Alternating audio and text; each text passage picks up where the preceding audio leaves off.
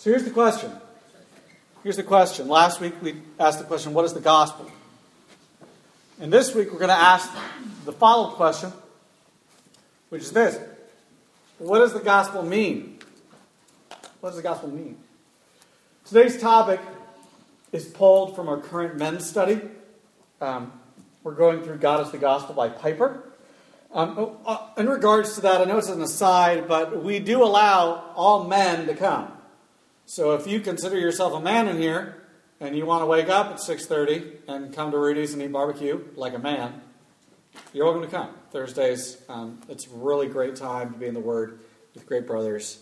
Um, it's one of the highlights of my week. So just know that that's always available for you. If you want to ride, I'm up. I'll come pick you up. I get there early, anyways. Um, so just let me know. Um, so we're going through God is the Gospel by John Piper, and I wanted to pass along some of the stuff we've been learning because I think it pairs so well and echoes what we began to discuss last week, which is what is the gospel. So let me pray. Let me dive in. Lord, you offer us rich news, rich pronouncements that should stir excitement and maybe fear. But Lord, it should not come back void. When we look at what the gospel is, it should point to who you are. Because in giving us the good news, you have given us yourself. But that can get lost in the religiosity and the, at times, pharisaical nature of theology. And Lord, theology should drive us to you, not to nuggets about you. So, Lord, may we know you better by the end of tonight. In your son's name I pray. Amen. So, what does the gospel mean? Literally. Okay? First fill in the blank. I'm not going to leave you hanging. The gospel is literally the proclaiming of good news. I know these people well because I, when I worked at the Renaissance Festival, I got to occasionally be one. And that is the town crier, right? I used to be part of an improv troupe. We worked the Renaissance Festival. And I would get up on a stump, literally, and I would announce when our next show would be in the middle of the square. And so, as you can imagine, criers, that was literally their title, right? They would get up in the royal robes and colors of the king of ages gone by, and they say something like this Hear ye, hear ye, all rebels, insurgents, dissidents, and protesters against the king. Hear the royal decree. A great day of reckoning is coming, a day of justice and vengeance. But now, hear this all the inhabitants of the king's realm. Amnesty is herewith published by the mercy of your sovereign. A price has been paid, all debts may be forgiven, the rebellion all absolved, all dishonor pardoned, none is excluded from the offer. Lay down your weapons of rebellion, kneel in submission, receive the royal amnesty as a gift of imperial love, swear fealty to your sovereign, and rise a free and happy subject of your king. The gospel is literally the good news proclaimed to a foreign kingdom. There is a conquering king, but he offers you peace, if only you will bow the knee. Now, mind you, if the conquering king is a tyrant, bowing the knee is terrifying. But the conquering king in the gospel is the personification of good and you can know this because he sent his son, the head of angel armies, to lay down his life on your behalf, his enemy. He is good. He is great. And he desires a relationship with you. That is what the gospel literally is. But what should it mean for you? We talked about last week the basic explanation of the gospel. If you remember it, God, man, Christ, our response. We kind of walk through that so that if anyone ever asks what the gospel is, depending on where they are in their relationship and knowledge of God, you can kind of jump into those three things and give it to them. But at the end of the day, they need to respond to it because you can't sit on the fence because neutrality is space that the devil owns. So, if you've submitted to God, it's your next fill in the blank. What do we do with what God has done? What do we do with what God has done? Or to put it another way, how then shall I live? Here's the beauty. If you've submitted your life to the gospel of Jesus Christ, you are in union with Christ. It's weird, it's mystical, it is in many ways one of the most spiritual things that we can ever experience, and also the most real thing that we can ever experience. There's irony and beauty in that mystery. He does not leave us alone. John the Baptist said in the desert, I baptize you with water, but he who is mightier than I is coming, the strap of whose sandals I am not worthy to untie. He will baptize you with the Holy Spirit and with fire. God promises to empower you with His Spirit. But what will it look like? Will we speak in the tongues of angels? No. There's, it's nowhere said in the gospel. Will we have an emotional experience that will leave us broken and we'll know we're saved? Maybe. But what he promises is that you are now part of his family. He said in John 14, 17, this that I will not leave you as orphans, I will come to you. And he has sent his Spirit so that our eyes would be set on Christ. The Holy Spirit provides us the ability to enjoy God. The good news points us to, baptizes us in, and links us to a loving relationship with God. And this is the purpose. It's your next fill in the blank.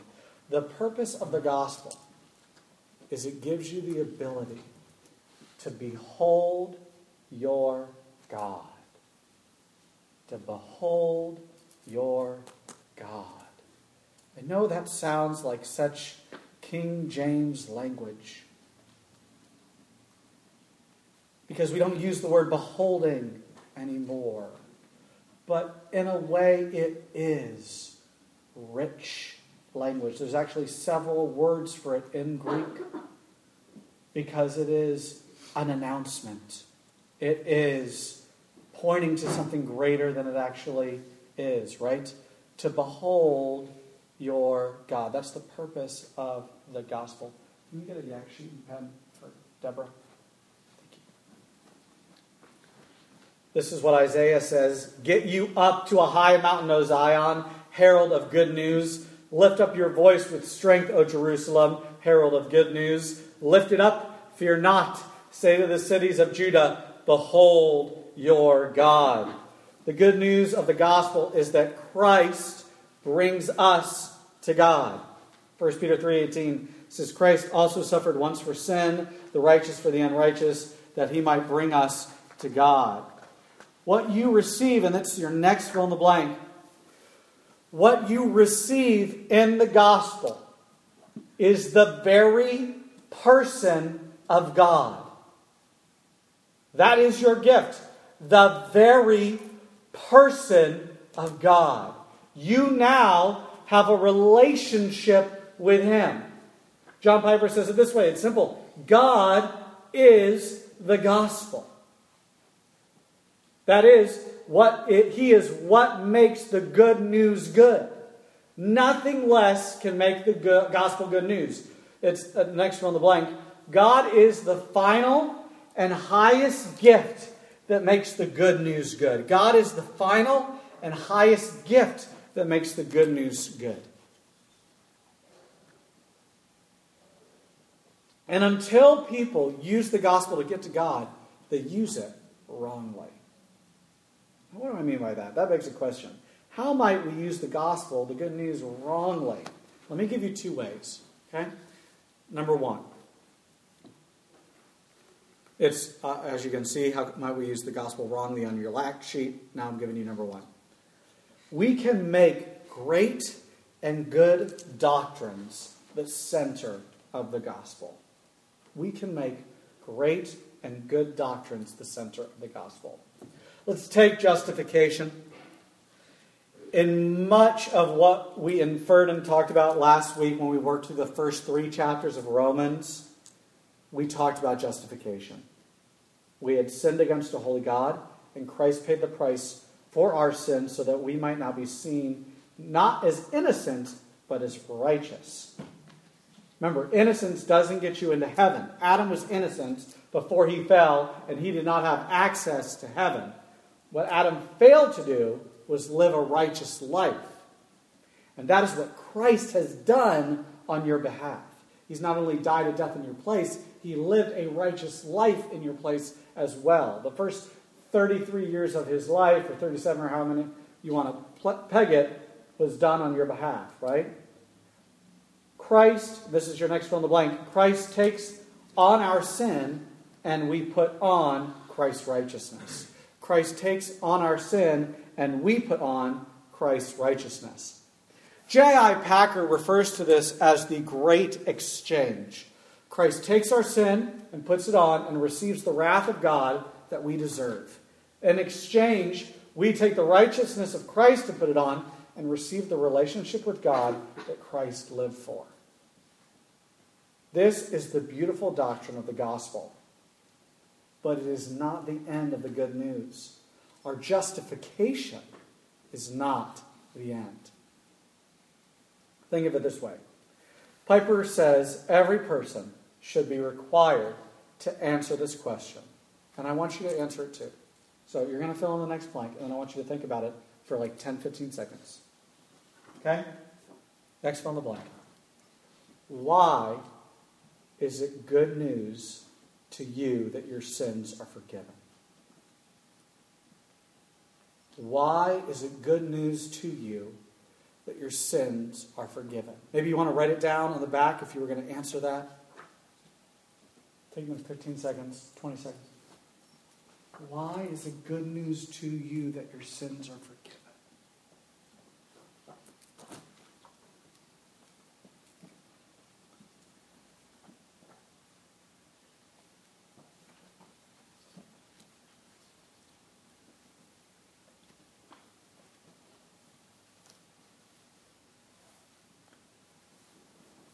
Puts it another way Why is it good news to you that you stand righteous in the courtroom of a judge of the universe?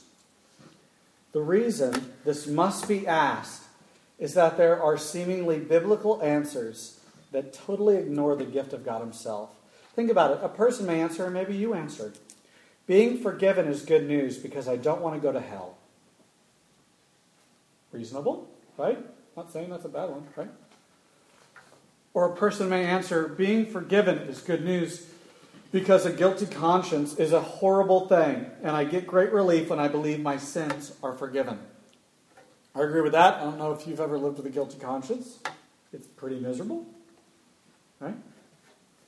Or a person may answer, I want to go to heaven. But then we must ask why they want to go to heaven. And the answer might be the alternative is painful, right? Or because my deceased friend or family member is there, right? Or because there will be a new heaven and a new earth where justice and beauty will finally be everywhere. If you're an artist in this room, I can't, um, I mean, I think of the beauty of heaven very much. That's something I dwell on, right? What, what will that beauty look, sound, taste, and smell like, right? But what's wrong with these answers? It's true that no one should want to go to hell, right? Forgiveness does indeed relieve a guilty conscience. This is good. In heaven, we will be restored to loved ones who have died and have passed on in Christ. And we will escape the pain of hell and enjoy the justice and beauty of a new earth. All that's true. So, what's wrong with those answers? What's wrong with them is that they do not treat God as the final and highest good of the gospel. They do not express the supreme desire to be with God. God was not even mentioned in any of those answers. Only his gifts. These gifts are precious, but they are not God. And they are not the gospel if God himself is not cherished as the supreme gift of the gospel. Next fill in the blank. That is, if God is not treasured as the ultimate gift of the gospel, none of his gifts will be gospel. If God is not treasured as the ultimate gift of the gospel, none of his gifts will be gospel or good news. And if God is treasured as the supremely valuable gift of the gospel, then all the other lesser gifts will be enjoyed as well. Justification is not an end in itself, neither is the forgiveness of sins or the imputation of Christ's righteousness to us. Neither is the escape from hell or entrance into heaven, or freedom from disease, or liberation from bondage, or eternal life, or justice, or mercy, or the beauties of a pain free world. None of these facets of the gospel is the chief good or the highest goal of the gospel. Only one thing is it's your next fill in the blank seeing and savoring God Himself, being changed into the image of His Son so that more and more we might delight in and display God's infinite beauty and worth. Return to the next, on the other side of your yak card. Number two, and this ties in very much, we can exchange the gifts of the gospel for the God of the gospel. We can exchange the gifts of the gospel for the God of the gospel. Let's think of the new heavens and new earth. I, who was here for Aslan's Country when I did that series? Anybody at this point? You were, what great, you must have been young. I did a series on the new heavens and new earth years ago. I was just wondering who's here for I probably need to do it again at this point. I love talking about the new heavens and new earth, right? Because most Christians get it wrong, right? They think heaven, you're in a cloud, you have a harp, you're in like this toga thing, right? Like they think that like we're going to play games like who can who how many hands can we get through the Casper the Ghost head of Ben, right? Like we're all going to stick our head. How many can we get in, right? Like we think that. Um, or, and it, it's one of those things that bothers me when like I go to funerals and they say heaven's gained another angel. No, they've gained another human. Um, humans are not angels. Um, angels were made for the worship of God. You will not get your wings. Like you're not the Mandalorian. You don't get a jetpack in episode 8, right? Spoiler alert. Um, like, that doesn't happen. Um, but I love talking about the new heavens and new earth. Um, and when we're in the New Jerusalem, let me share with you some of my plans. Some of you have gotten me talking about this over the years. Let me share with you. I'm going to spend the first hundred years I'm in the New Jerusalem learning how to play the trumpet. I love the trumpet. I think it's one of the coolest instruments. And I just don't want to attempt it on this side of heaven. One, because I know it takes a lot of practice. And two, I want to be able to play it with my new body. You know, to have that sort of background behind it, that sort of oomph as I blow into the sound. I love the trumpet. And you will find me many an evening on the street corners of the New Jerusalem playing the trumpet to the glory of God because I just want to. That's where you're going to find me. If you hear the trumpet in the New Jerusalem, you can be like, I think I know where AJ is. come say hi. Right? It's going to be awesome. I plan to sail. Okay? I know there are doubts about whether there's a sea in the new heavens and new earth. If there is a sea, I'm going to be on a boat. Okay? And I'm going to sail around the world several times. I don't got time for that on this side of heaven. But on that side of heaven, I will. And it's going to be a big boat. And I'm going to need a crew. You're all invited, right? And hopefully it's a boat I've built, right? I'm going to talk to some fishermen I read about in Scripture and see if they can help me put one together, right? Like it's going to be wicked cool. Okay? I plan to work in the new heavens and new earth. Believe it or not, when you get to the new heavens and new earth, you will be given jobs. We'll get to work in heaven because work is pre fall. But the pains of work are gone. The bad work relationships and bad bosses are no more. It's the best work environment ever. And I've already put in for what I wanted, right? I've told the Lord I want manual labor. Right? If there's sports in heaven, just put me in charge of the grounds of one team, right? I'll mow the lawn. If there's no sports in heaven, I know there's fruit, I know there's wine. Put me in a vineyard. I will gladly work that thing for all of eternity, making the best grapes ever, right? This is what I want to do in the new heavens and new earth. I want a game night at least once a week, right? Y'all are invited to that too, okay? It'll be AJ's game night at AJ's little mansion, right? I want to visit a restaurant where when I walk in, I'm such a regular, they go, AJ, do you want your regular? And I say yes. And they know me. Hey? Y'all can come to that too. Restaurants are open to everybody. I hope you spend time thinking about what you will get to do with glorified, real bodies in a sinless and perfect new heaven and new earth. Dwell on that, dream on that. It's a good thing. I've already put in my order for the great white table, right? He knows it. Wings, blooming onion. That's what I want, right? It's going to be good. You can put you put in your order too, right? It's okay. You might bring out, I thought of something better. And I'll be like, okay, Jesus, yeah. I, I trust you, right? Those are all good gifts when you think about it. And again, I'm sure my finite mind can't fathom all the cool stuff I'll get to experience, and I can't, can't even imagine.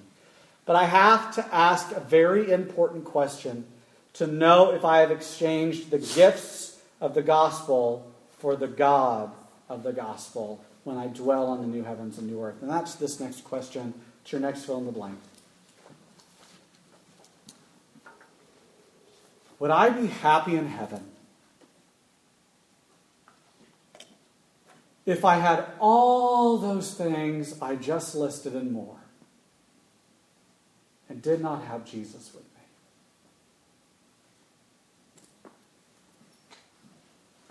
Would I be happy in heaven if I had all those things I just listed and more if I did not have Jesus with me?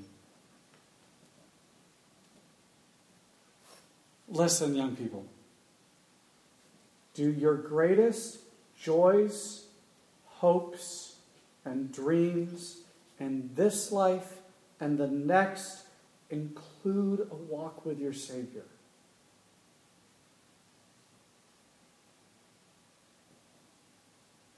Do you consider God when you make life decisions, great and small?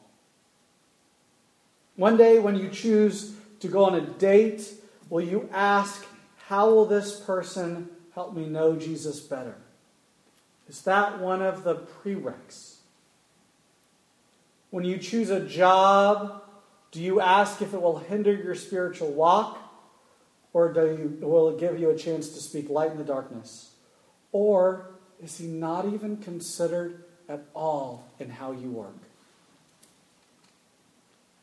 Do you leave time in your day for time with Him? Or are the gifts He has given you distracting you from intimacy with Jesus? Are the gifts He has given you distracting you from the intimacy with Jesus? Have the gifts of the gospel been exchanged for the God of the gospel? And ironically, the God of the gospel is the greatest gift. Last point the treasure trove of God. When the Old Testament authors looked forward to the coming Messiah, they read the Old Testament. They can never imagine the intimacy and the complexity that would be offered.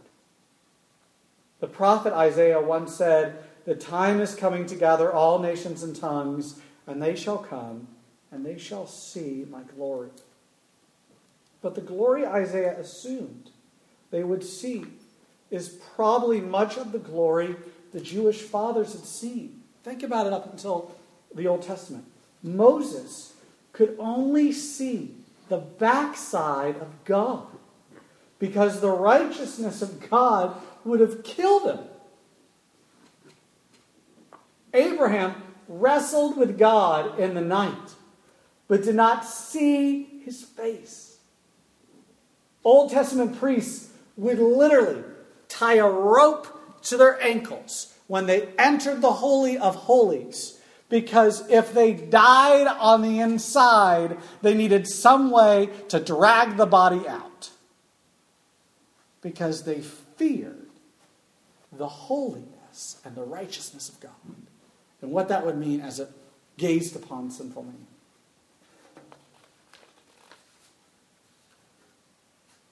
But we saw the face of God.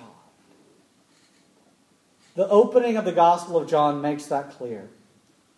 John 1 1. We have seen his glory, glory as of the only Son from the Father, full of grace and truth. That's John 1 1 and 14. Jesus says to Philip, it's such a beautiful moment. I love it. In John 14, he says this Have I been with you so long, Philip, and you still do not know me, Philip? Whoever has seen me has seen the Father. How can you say to us, Show us the Father?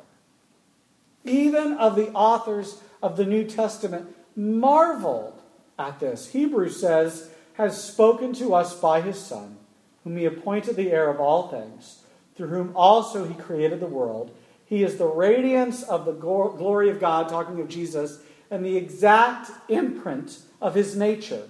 And he upholds the universe by the word of his power. Think about it. Jesus is so complex. He's both a lion and the lamb in Revelation 5. Jonathan Edwards tried to explain it when he wrote a sermon the excellency of Christ. Think about the different ways we get to see and experience God that shows us his face and who he is. One, we admire him, Christ, for his glory, but even more because his glory is mingled with humility. We admire him, Christ, for his uncompromising justice, but even more because it's tempered with mercy. We admire him for his majesty, but even more because it is a majesty and meekness. We admire him because his equality with God, but even more because as God's equal, he nevertheless has a deep reverence for God. We admire him because of how worthy he was of all good, but even more because this was accompanied by an amazing patience to suffer evil over and over again. We admire him because of his sovereign dominion over the world, but even more because this dominion was clothed with a spirit of obedience and submission. We love the way he stumped the proud scribes with his wisdoms, and we love it even more because he could be simple enough to like children and spend time with them. We admire him because he could still the storm, but even more because he refused to use that power to strike the Samaritans with lightning, Luke 9, and he refused to use it to get himself down from the cross. Piper reminds us of this. The list here could go on and on, but this is enough to illustrate that beauty and excellency in Christ is not a simple thing, it's complex. It is a coming together in one person of a perfect balance, a proportion of extremely diverse qualities. And that's what makes Jesus uniquely glorious, excellent, and admirable. The human heart was made to stand in awe of such ultimate excellence. We were made to admire Jesus Christ, the Son of God. Do you? Do you admire him? Does the gospel mean those things to you? Will you call out to God to see his face? He offers it to you freely. Hear ye, hear ye, all rebels, insurgents, dissidents, and protesters against the king. Hear the royal decree. A great day of reckoning is coming, a day of justice and vengeance. But now hear this All inhabitants of the king's realm, amnesty is herewith published by the mercy of your sovereign. A price has been paid, all debts may be forgiven, all rebellion absolved, all dishonor pardoned. None is excluded from this offer. Lay down the weapons of rebellion, kneel in submission, receive the royal amnesty as a gift of imperial love, swear fealty to your sovereign, and rise a free and happy subject of your king. Further, you are invited to look upon his face know Him and be loved by Him. He desires this of and for.